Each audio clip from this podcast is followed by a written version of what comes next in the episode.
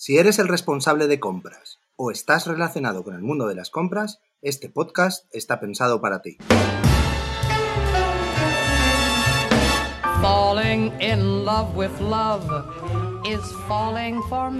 Bienvenidos a Jefe de Compras Podcast, el podcast por y para los profesionales de las compras.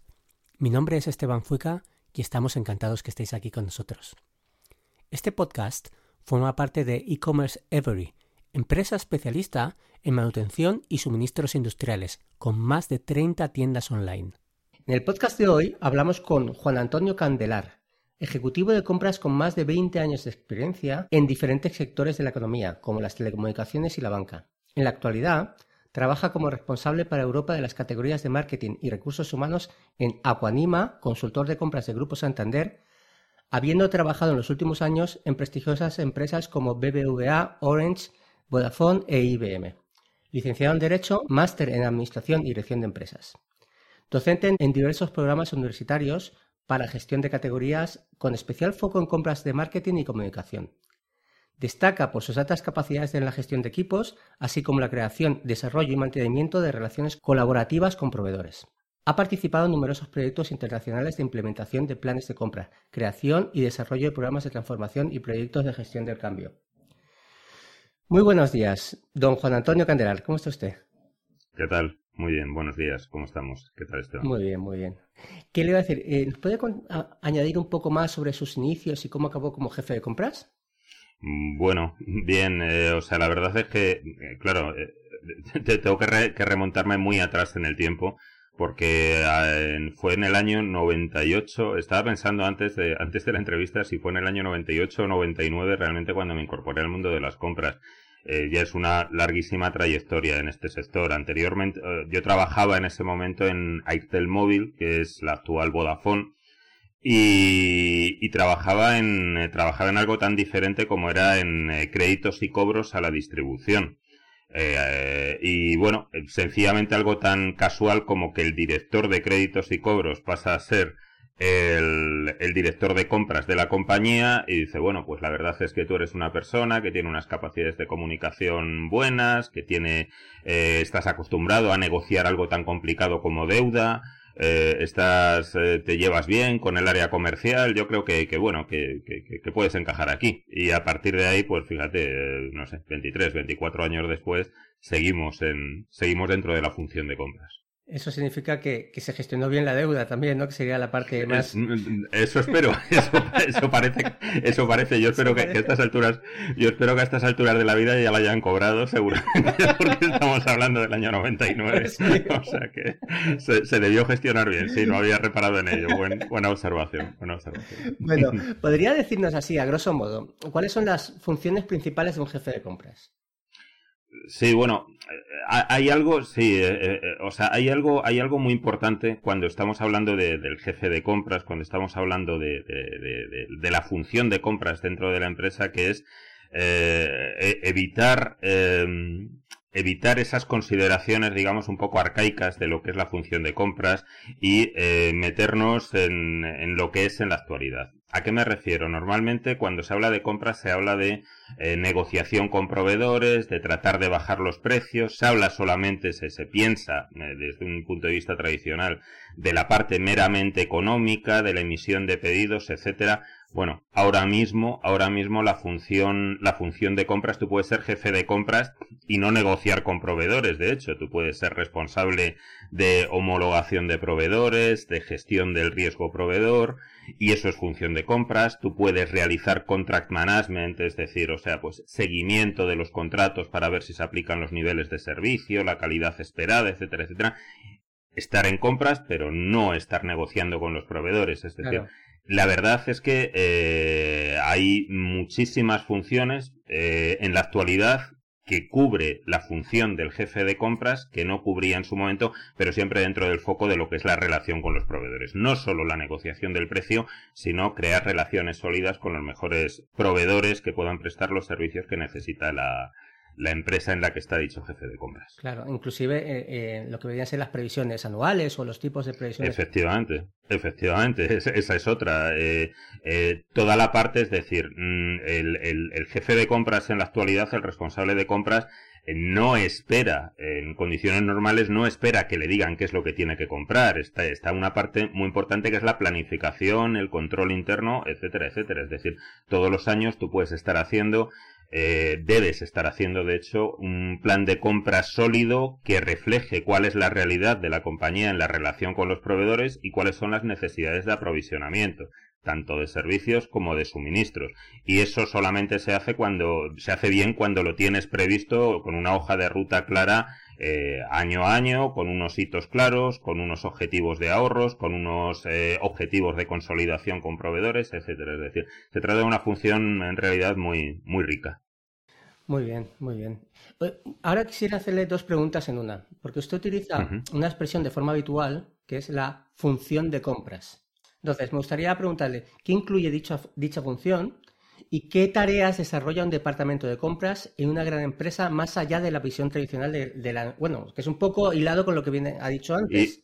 Y, hilado es exactamente, muy, muy, muy vinculado a lo que, a lo que le estaba comentando anteriormente. Claro, es decir, o sea, ¿qué incluye la función de compras en la actualidad? Eh, pues te incluye, lógicamente, eh, lo que se viene a llamar, voy a tratar de utilizar las menos palabras, eh, digamos, inglesas, británicas o americanas posibles, pero bueno, es decir, está lo que se les... Caer, seguro. Pero, pero alguna va a caer, como en este caso, el strategic sourcing, lo que se llama el strategic sourcing. Que son los recursos estratégicos claro, que es, que es, digamos, la negociación estratégica con los proveedores, es decir, ver cuáles son las mejores necesidades, los mejores de proveedor, los mejores proveedores para cada servicio y al fin de, y al final de todo negociar, pero cuando previamente has tenido un conocimiento y has podido ofrecer un, valor añadido a tu área cliente, estás ofreciendo un conocimiento del mercado. Eh, ¿Qué incluye también? Pues incluye lo que comentaba anteriormente. Eh, toda la parte de gestión de riesgo proveedor. Eh, es decir, una empresa, una gran empresa y una pequeña empresa siempre tiene que tener en cuenta a quién le está contratando esos, esos servicios, esos suministros. Es decir, y tiene que tener ese control de los proveedores tanto desde un punto de vista económico como desde un punto de vista reputacional, eh, como desde un punto de vista social, un punto de vista laboral. Es decir, tiene que analizar con quién trabaja porque... Y gestión del tiempo, me imagino también. Y, la, gestión del tiempo, lógicamente, cuando estamos hablando de una, de una cadena de suministros. Eso es evidente. Hay otra parte de planificación, como decía anteriormente. Hay parte de control interno, incluso de auditoría, que se, de auditoría de la relación con los proveedores, que se tiene que, realizar también desde compras. Es decir, como decía, eh, eh, o sea, esto ha cambiado mucho y esto es muy, muy vasto. Incluso, fíjate lo que, lo que te digo, la tecnología, es decir, dentro de la función de compras hay una parte de transformación, de desarrollo tecnológico, de adaptación a nuevos modelos de trabajo, a procesos que está metido dentro de esa función de compras, con lo cual se puede dar la circunstancia de que seas, de que estés dentro de la función de compras muchos años y jamás hayas negociado un precio y sin embargo hagas una, hagas una labor tremendamente importante para lo que es el, desarrollo de, la empresa en su relación con los proveedores. De hecho, ha pasado ahora a, raíz de la pandemia, ¿no? Como mucha mm. gente se ha tenido que adaptar a la, nueva manera de funcionar, por decirlo de manera, en compras, con las mm. tecnologías que antiguamente, cuando se trabajaba más de tú a tú, claro. Eh, no se utilizaba. Y ahora, como de repente acabamos todos en casa, mucha gente se tuvo que reinventar y avanzar ¿no? al uso tecnológico para realizar compras. Eh, claro, es que parece un tema baladí ese, Esteban, pero en realidad no lo es. No es ya la presencialidad en las negociaciones, ni mucho menos, sino que la tecnología en sí, ese distanciamiento, ese poder realizar las cosas a través de, incluso en, nuestro caso, en el caso de, de eh, a través de la, en la empresa en la que trabajo, del Grupo Santander, dentro, o sea, lo que es la utilización de la inteligencia artificial está tan avanzada en la actualidad que te permite unas cosas que en su momento no podías ni no, no, no, no podías ni pensar que existían realmente. Es decir, tú ya tienes una inteligencia eh, que no es humana, que te puede estar diciendo qué proveedores necesitas para cada caso, eh, cuáles, eh, te puede estar haciendo un análisis, un escaneo de si esos proveedores son los adecuados para ti, cumplen con ese, esa serie de requerimientos de certificación, tanto sociales como económicos, etcétera, etcétera. Es decir,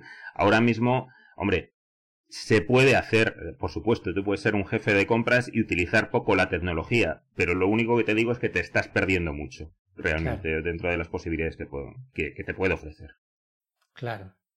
Bueno, voy a, voy a hacer otra pregunta que va también un poco hilado con esto que estamos hablando ahora de, de, las posibilidades, ¿no? De, diría, cómo utilizar bien todo para ser un gran jefe de compras. Entonces sería, ¿cuáles son las actitudes que cree más importantes para ser un jefe de compras bien cualificado? Bien, eh, claro, las, las, aptitudes estamos hablando en este caso, porque aptitudes, tanto aptitudes como actitudes son importantes aquí. Vamos a ver, aptitudes, conocimientos. Tengamos en cuenta una cosa. En compras, o sea, de, digamos, en Inglaterra en particular, en Reino Unido sí que tienen una carrera, digamos, específica para el mundo de las compras. Hay el, CIPS, en este caso, pues digamos es una carrera reconocida de un título cercano a lo universitario o quizás sea universitario realmente, que sí que existe. Aquí en España no lo tenemos, con lo cual en compras acabas, es decir, puedes ser licenciado en ADE, puedes ser licenciado en Derecho, puedes ser licenciado. Yo he tenido en mis equipos eh, geólogos, físicos, ingenieros de telecomunicaciones, licenciados en Derecho, licenciados en ADE, empresariales, que era anteriormente. Es decir, eh, eh, la verdad es que las capacidades que, necesitas tener en este caso, básicamente, van muy relacionadas, o sea, no van tanto relacionadas a un título concreto, a unos títulos concretos, sino unas capacidades en este caso en cuanto a lo que es pues la planificación, lo que es la negociación, lo que es el análisis, eh, todas esas eh, digamos cualidades que puedes adquirir en cualquiera de todas estas carreras, las puedes adaptar a compras. Es decir, no hay algo, digamos, no hay un paquete que te puedan entregar de decir, oye, mira, eh, eh, esto es justo lo que necesitas para ser un comprador. Es más, los estilos de compra que puede tener eh, diferentes jefes de compra pueden ser absolutamente, absolutamente diversos. Por lo cual, eh, digamos que lo que tienes que tener es lo que digo, capacidad de análisis, empatía en este caso, porque tienes que saber poner en, los zapatos del cliente interno, del departamento que quiere realizar esa compra. Tienes que tener buenas habilidades de comunicación, evidentemente. Tienes que, tienes que tener unas capacidades de análisis, unas capacidades numéricas mínimas para saber qué es lo que estás negociando, lógicamente. Tienes que ir al detalle, unos conocimientos legales también, porque todo esto al final se plasma en un contrato. No tienes que ser licenciado en Derecho necesariamente, ni mucho menos, pero sí que tienes que entender, pues bueno, digamos, cuál es toda la cadena de suministro desde que nace la necesidad hasta que se firma un contrato y se emite un, un pedido final, con lo cual, bueno, es digamos un perfil a priori muy generalista. Sí, muy generalista. Sí, de hecho también, eh, hilando con lo que usted dice, es si se hace compras al extranjero, hay que ver si hay aranceles, a que estar la, normativa vigente como está en otros países. O sea, es eh, eh, muy global. Eh, exactamente, es decir, y sobre todo, fíjese Esteban, sobre todo hay, una cosa aquí que es que las, las cosas que puede llegar a necesitar, bueno, yo, yo siempre utilizo una expresión que además no es demasiado acertada, pero sí que me gusta ponerla encima de la mesa, que es, mira, solo hay dos tipos de compras reduciendo al absurdo, que es, tú puedes comprar o cosas o gente que hace cosas pero no hay más, ¿sabes? Es decir, o sea, entonces o compras servicios o compras suministros, realmente, fin, fin. Lo que pasa es que luego, luego evidentemente, es decir, si tú compras determinados suministros, como bien dices, estás comprando algo a, um, yo qué sé, un, material a Asia, por ponerte un ejemplo, pues necesitas conocer cuáles son efectivamente los temas en, en, la, la, normativa internacional en temas de aranceles, en temas de, de, aduanas, necesitas conocer cuáles, esa, cuáles son esas prácticas en otros países, lógicamente, con lo cual, eh, bueno, eh, como digo, es decir, lo mismo tú puedes estar comprando eh, un servicio súper específico para un tema muy concreto que algo en este caso tan, tan sumamente general, pues yo que sé, como es la, limpieza de un edificio, tú puedes estar comprando una materia prima, puedes estar comprando uranio, eh, por ejemplo, o puedes estar comprando, yo que sé, una gorra en, en Asia, por ponerte un ejemplo. ¿Qué es lo que necesitas en todos los casos? Y eso sí que es una ventaja cuando tú estás en compras. Eh, lo que tú necesitas es aplicar, lógicamente, un mismo rigor en todas esas compras tú tienes que dar diferentes pasos que son ineludibles, tú tienes que conocer el mercado, tú tienes que eh, garantizar que los proveedores que vayan a participar, con los que vayas a contratar, te pueden dar el servicio con una buena calidad, que no vayan a hacer daño a tu marca, que eh, estén capacitados tanto económica como técnicamente para realizar el servicio. Eh, tú tienes que negociar con ellos, tú tienes que establecer unos contratos sólidos, etcétera, etcétera. Es decir, y todo esto que te estoy diciendo lo mismo te vale, como te decía anteriormente, para comprar uranio, por ponerte un ejemplo, que no lo he hecho en mi vida y debe ser complicadísimo realmente, que, que, que, para estar en este caso, bueno, pues contratando un servicio de, no sé, de, de vigilancia, de limpieza de edificios o de vigilancia, por ponerte un ejemplo. Y en todos, eso sí, aplicas unos mismos patrones, que eso es una de, bueno, pues de las grandes ventajas que en este caso tiene compras. Yo, yo tenía un, eh, tengo un amigo eh, que trabaja en la actualidad en, en, en CaixaBank, Antonio Ariza, que me, me, encantaba una frase que decía, dice, la, los, eh, la función de compras, eh, decía algo así como la función de compras no es tanto de, no es tanto de artistas, sino de, sino de ingenieros. Era una, era una frase algo así parecida, es decir, o sea, eh, la gente realmente que está dentro de la función de compras no improvisa. El comprador, el jefe de compras no improvisa. el jefe de compras ejecuta unas determinadas políticas y lo que hace es, lógicamente, adaptar su mente y tener una versatilidad eh, para poder ofrecer el mejor servicio a su área cliente. Pero aquí no se improvisa nada. Claro. Se puede, siguiendo unas pautas, a veces ocurren cosas y dentro de eso, pues sí que se puede manejar uno, pero siempre siguiendo unas pautas. Exactamente. Eso es lo que te hace en este caso que incluso sin tener conocimientos sobre una sobre sobre una eh, una categoría de compras determinada tú puedes llegar a gestionarla, lógicamente, bueno, con una visión más estratégica, que es, eh, pues, por ejemplo, es decir, tú puedes no conocer nada sobre una licencia que tengas que, de, de orden para, para PCs, que tengas que contratar necesariamente, pero evidentemente, es decir, si tú sigues un rigor, si tú sigues un procedimiento, tú vas a llegar a conocer cuáles son las funcionalidades de esa herramienta para poder negociarla adecuadamente. Con lo cual, al final, eh, es una de las cosas más bonitas de compras, que es un aprendizaje continuo y la cantidad de, de, conocimiento que adquieres de todo tipo de cosas a través de la función de compras, la verdad es que pocos trabajos te lo pueden llegar a ofrecer. Claro. De aquí viene la próxima pregunta, porque ya sabiendo los pasos que seguimos para ser mejor compradores, ¿cómo podremos hacer o si hay algunos pasos a seguir para gestionar el propio departamento? Es, es interesante, porque claro, aquí, aquí al final estamos hablando del jefe de compras, lógicamente. Eh, claro, ¿qué, qué, qué, es lo que tú puedes eh, ofrecer? ¿Qué es lo que tienes? ¿Cómo gestionas un departamento de compras en este caso?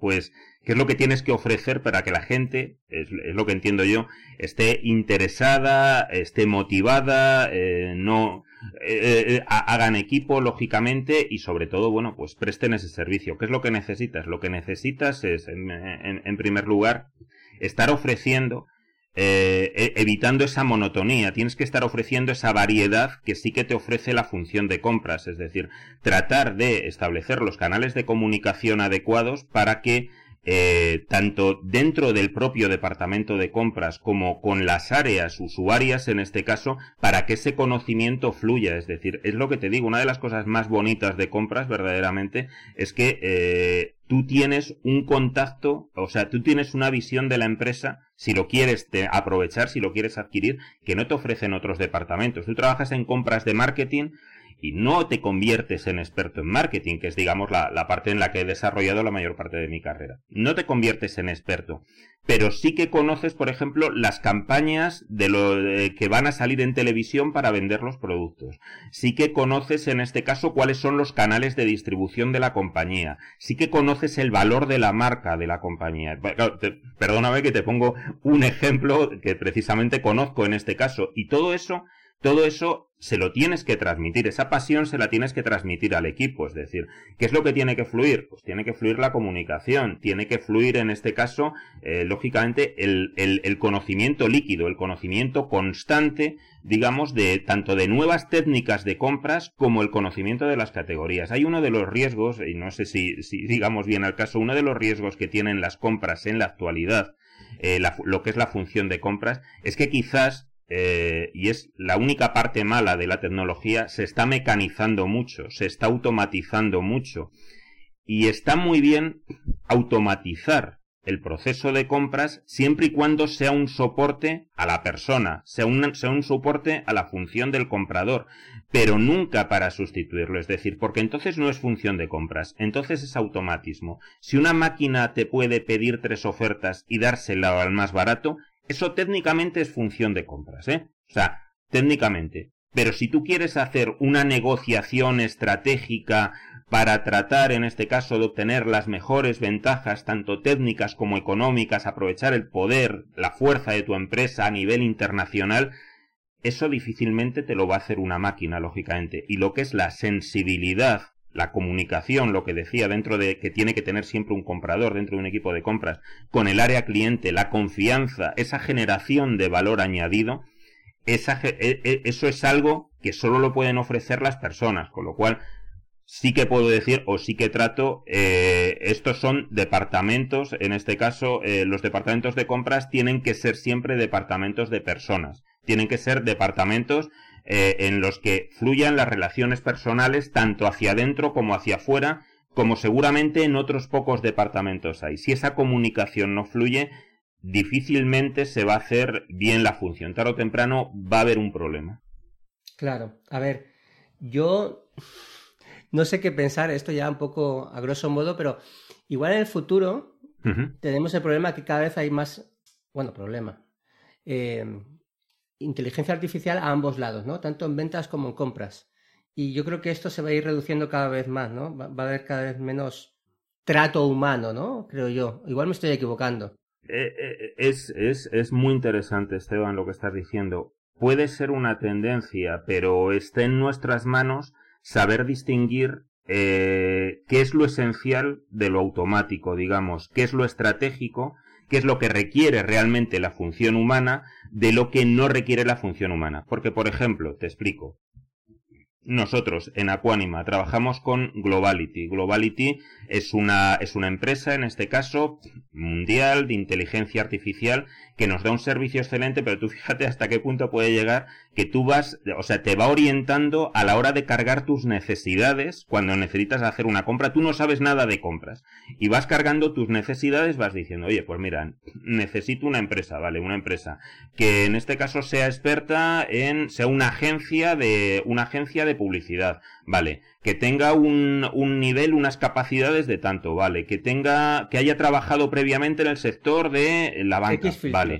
Que haya, eh, X filtros, metes todos los filtros que quieres y a partir de ahí la máquina te dice, eh, oye, te recomiendo estas empresas. La propia máquina te organiza el pliego de condiciones y todo esto. Perfecto. Todo eso está muy bien para lo que es la compra automática, la compra recurrente, la compra que necesita gestionarse necesariamente en una semana, en muy poco espacio de tiempo. Pero lo que es, evidentemente, atender esa versatilidad que puedes tener, ese valor añadido que puedes dar al área cliente en este caso, lo siento, va a haber un momento en el que tú le preguntes a la máquina y la máquina sea una máquina, no le pidas humanidad a la máquina realmente. Y, y, una de las partes de ese valor añadido que puede dar el, comprador, el jefe de compras precisamente, es esa humanidad, ese accountability, ese, ese, esa, esa capacidad de entender cuáles son tus necesidades y cómo te puedo ayudar.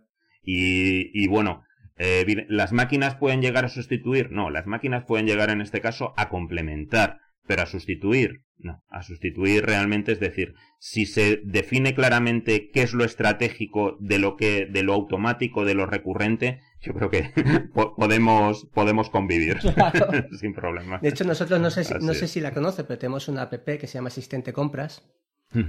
y... no, no, no la conozco. No la conocen. Interesante. Y, y está, está muy interesante por ese mismo motivo, porque es compras menores, puede comprar cualquier cosa y en menos de cuatro horas te enviamos el presupuesto que mejor se adapta a tus necesidades. Sin necesidad de comprar nada, simplemente eh, que se los envía para que no tenga que estar buscando.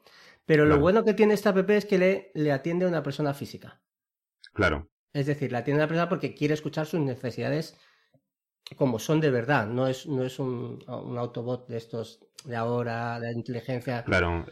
Y, lo vemos algo muy importante, que haya una persona detrás atendiéndole, que pasa, usted trabaja mucho con compañías telefónicas y ha pasado mucho el que está intentando... Sí, sí, sí. Sí, sí, e, e, e, evidentemente, es decir, o sea, la, la capacidad de reacción que puede tener un ser humano con otro ser humano no es la capacidad de reacción que puede tener en este caso un bot por muy eh, por muy desarrollado que esté lógicamente. Es decir eh, lo que pasa es que evidentemente pues como estaba estaba comentando para compras digamos menores y utilices el término adecuadamente, que no es despectivo en absoluto, es decir, para compras que se necesitan hacer de una forma rápida, que no tienen grandes especificaciones y que es, oye, necesito eh, unos, eh, no lo sé, unas cajas con uno, o necesito unas sillas aquí de estas características, pues a lo mejor para eso efectivamente no necesitas lanzar una compra estratégica ni nada. Con eso a lo mejor sencillamente el, el uso de la tecnología, como la app que me estás diciendo en este caso, es más que interesante como para poder cubrir tus necesidades. Eso sí, muy bien el apoyo humano en este caso, es decir, donde no haya llegado la inteligencia artificial, nosotros tenemos la inteligencia humana para complementar. Y eso me parece muy interesante. Claro.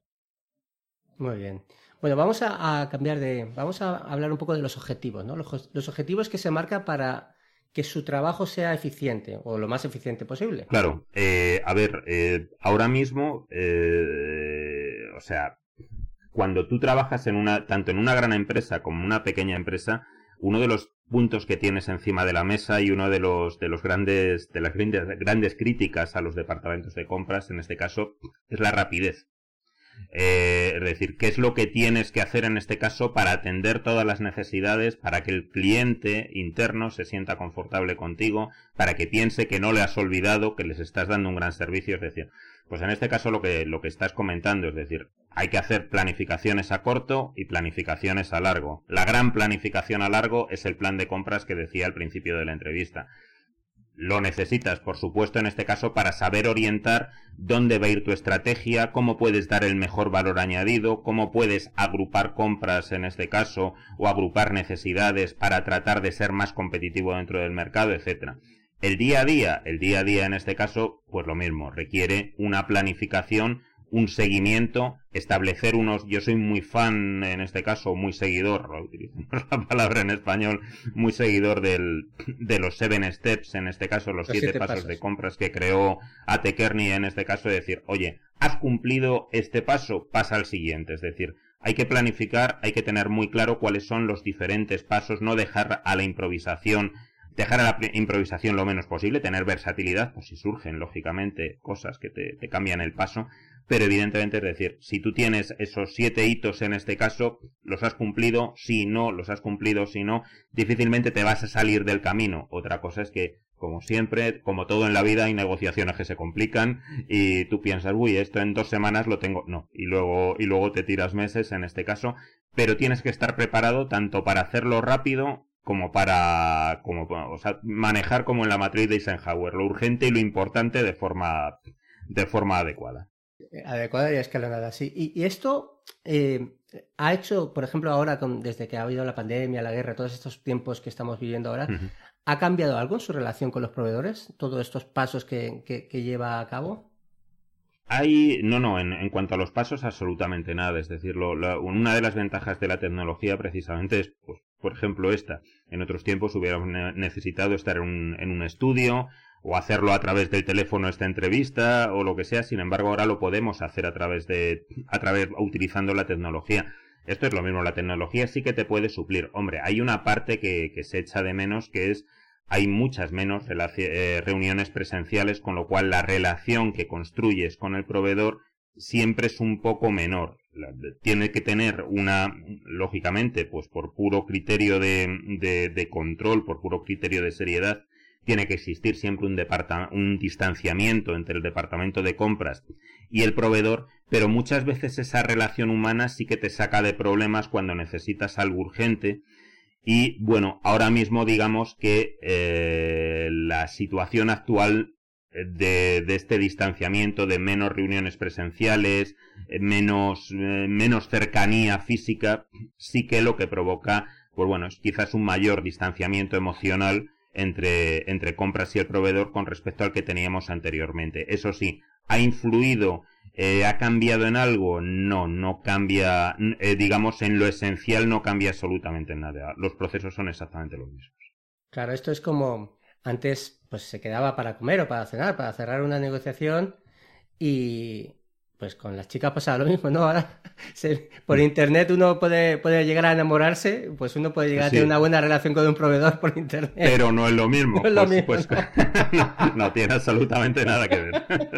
Pero bueno, es algo así. Claro, se puede llegar, pero pero no es lo mismo. La verdad es que la relación humana ha cambiado un poco en ese, en ese sentido, sí, señor. Así es. Bueno, ¿cuál, ¿cuál, cree usted que han sido las situaciones más complicadas a las que se ha tenido que, enfrentar en su puesto de trabajo? Así, a grosso modo, que usted recuerde que diga, uff, qué momento complicado. Bueno, eh, hombre, evidentemente al final, veintitantos años en, en, la función de compras te da, para, te da para muchas experiencias, por decirlo de alguna forma. ¿Qué es lo más complicado? Lógicamente, pues mira, enfrentarte a, a nuevos trabajos, a nuevos retos, básicamente eh, cambias de empresa, eh, pues evidentemente tienes que asumir nuevas culturas, nuevas formas de ver las cosas, nuevas relaciones humanas, nuevos procedimientos. Eso siempre te da miedo, pero bueno, eh, es lo que digo, siendo estructurado, siendo estructurado, teniendo las ideas claras, teniendo unos objetivos claros, pues todas esas situaciones se superan. Otras de las situaciones tensas, pues imagina, he estado en el sector de las telecomunicaciones, eso era en su momento fusiones, refusiones, compras, es decir, te fusionabas con otras empresas, tenías que meterte en cuestión de, de semanas a controlar las compras que realizaba la empresa fusionada, eh, la otra empresa, y ponerte a decir, oye, cuáles son los contratos en vigor, cuáles son las necesidades, con unas áreas usuarias, con unas áreas usuarias además, que, que, que en cualquier caso, o sea, lo único que quieren es pues lo normal de un departamento de compras. Oye, tengo esta necesidad, me da igual que te llames Juan o que te llames Pedro o que te llames María. Me da lo mismo, es decir, yo lo que necesito es que me des este servicio. Claro, cuando estás en esas situaciones un poco, bueno, de, de, inestabilidad, eh, sí, yo creo que la palabra es, es la adecuada, de inestabilidad, digamos, por la novedad, pues te resulta más complicado eh, adecuarte a bueno pues a, esas nuevas formas de trabajo a esos nuevos proveedores etcétera. Pero bueno al final es lo que digo ese rigor esa estabilidad ese, ese control eh, que tiene que tener el comprador es lo que te hace bueno pues pues solventar esas solventarlo con, con falta de tiempo tener la capacidad de solventar las cosas. Exactamente es decir por lo menos es decir eh, cuando me voy a una empresa, yo he entrado recientemente en Aquanima, en el Grupo Santander, al final, he entrado en el, en el mes de, entré en el mes de enero.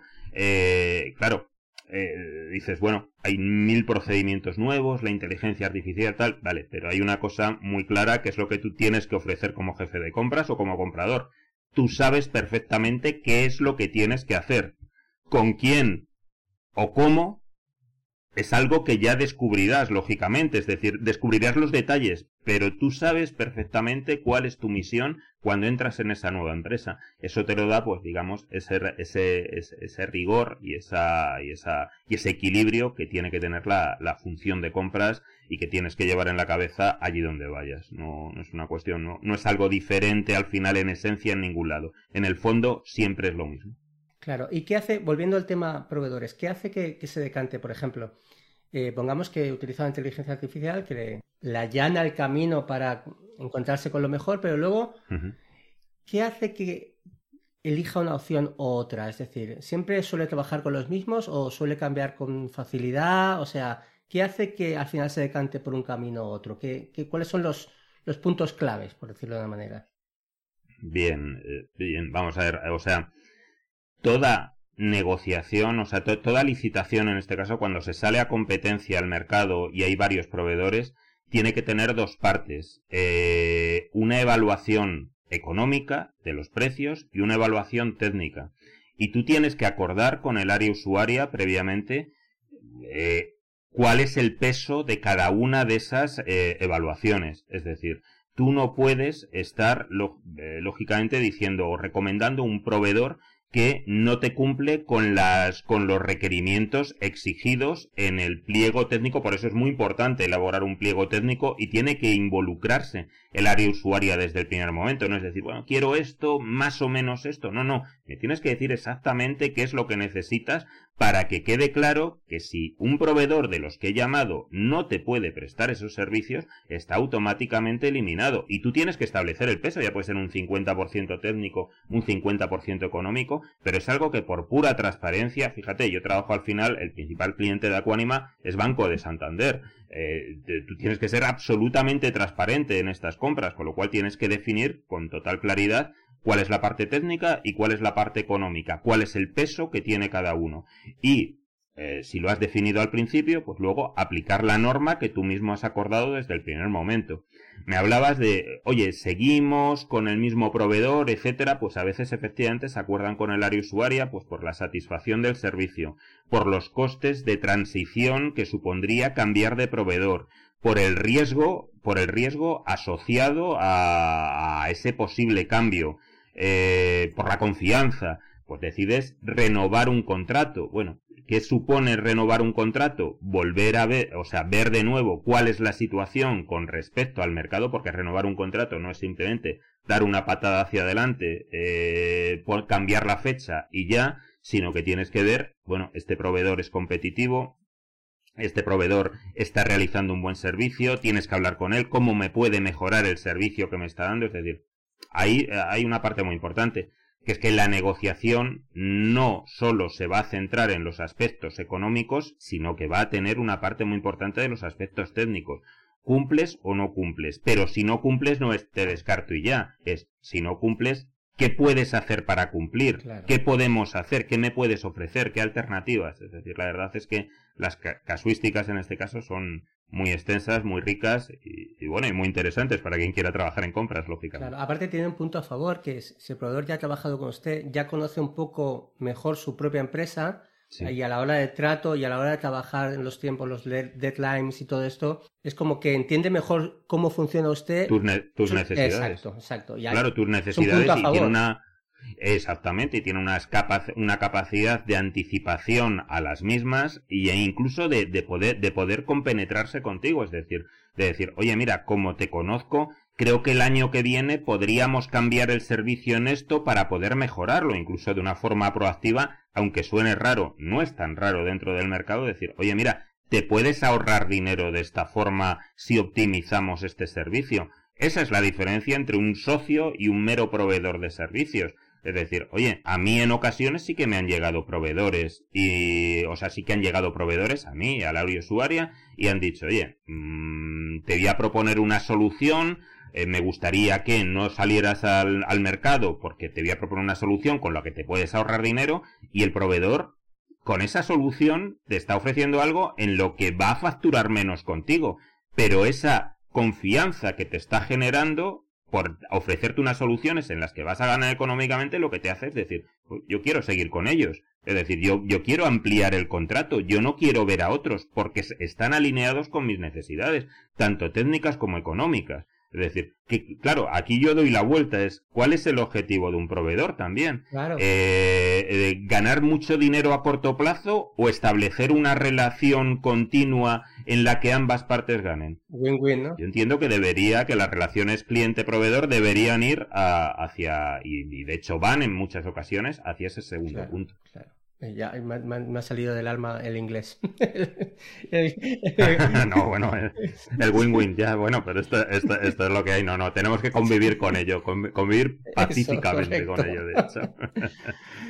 pues nada, eh, eh, Juan Antonio, nosotros solemos acabar siempre el podcast diciendo qué le recomendaría a un jefe de compras para ser mejor todavía, pero es que todo este podcast ha sido un poco esa frase, entonces creo que la, voy a, la voy a evitar, esta pregunta, a no ser que quiera añadir algo especial, como diga, un punto clave. Pues, pues yo, yo, yo, yo, yo diría una cosa más, Esteban, sobre todo para poder hacer eh, bien tu trabajo dentro de compras, una parte muy importante es la pasión, es la, las ganas, el, el eh, o sea, la oportunidad que te da estar en un departamento de compras de conocer las tripas de la empresa, de conocer el mecanismo de la empresa. Si tú estás comprando los sistemas de la empresa, tú sabes cuál es el software que está utilizando todo el mundo, tú sabes perfectamente cuál es, eh, digamos, por qué utiliza ese software, eh, por, qué utilizamos este y no utilizamos otro. Si tú trabajas en compras de marketing, tienes una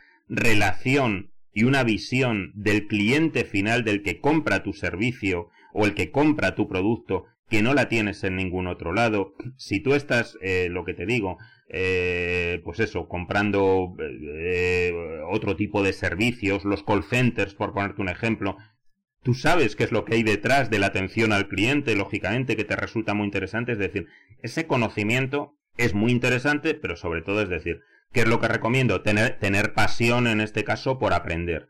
La, la, esa necesidad, ese, ese querer conocer cada vez más de la empresa en la que estás, eso te lo ofrece, te lo ofrece compras perfectamente. Y yo creo que sin pasión, bueno, pues como tantas cosas en la vida, es muy difícil salir adelante. Claro, aparte me gustaría añadir que, que, es verdad que también transmite, o sea, cuando uno, uno tiene pasión, transmite a lo que tiene a su alrededor esa pasión y hace que todo vaya mejor en cómputos globales. exactamente, es decir, no hay, no hay otra forma de liderar que no sea con el ejemplo, o sea, no conozco otra. Correcto. Pues Caballero, muchísimas gracias. Ha sido un, honor estar con Juan Antonio Cantelar. Muchas gracias. Muy bien, pues muchas gracias. Le recordamos que este podcast ha sido patrocinado por asistentecompras.com, la app creada para ahorrar tiempo a los jefes de compras. ¿Cómo funciona? Entra en la app y le explica qué está buscando. El asistente personalizado lo buscará y le responderá a su correo electrónico. Ya está disponible en la App Store o en Google Play. Si te ha gustado el episodio de hoy, la mejor forma de agradecérnoslo es dejarnos una bonita review de 5 estrellas en Apple Podcast, iVoox, Spotify o en tu plataforma de podcasting favorita. Y si todavía no te has suscrito a nuestro canal, no olvides hacerlo para no perderte nada de los próximos episodios.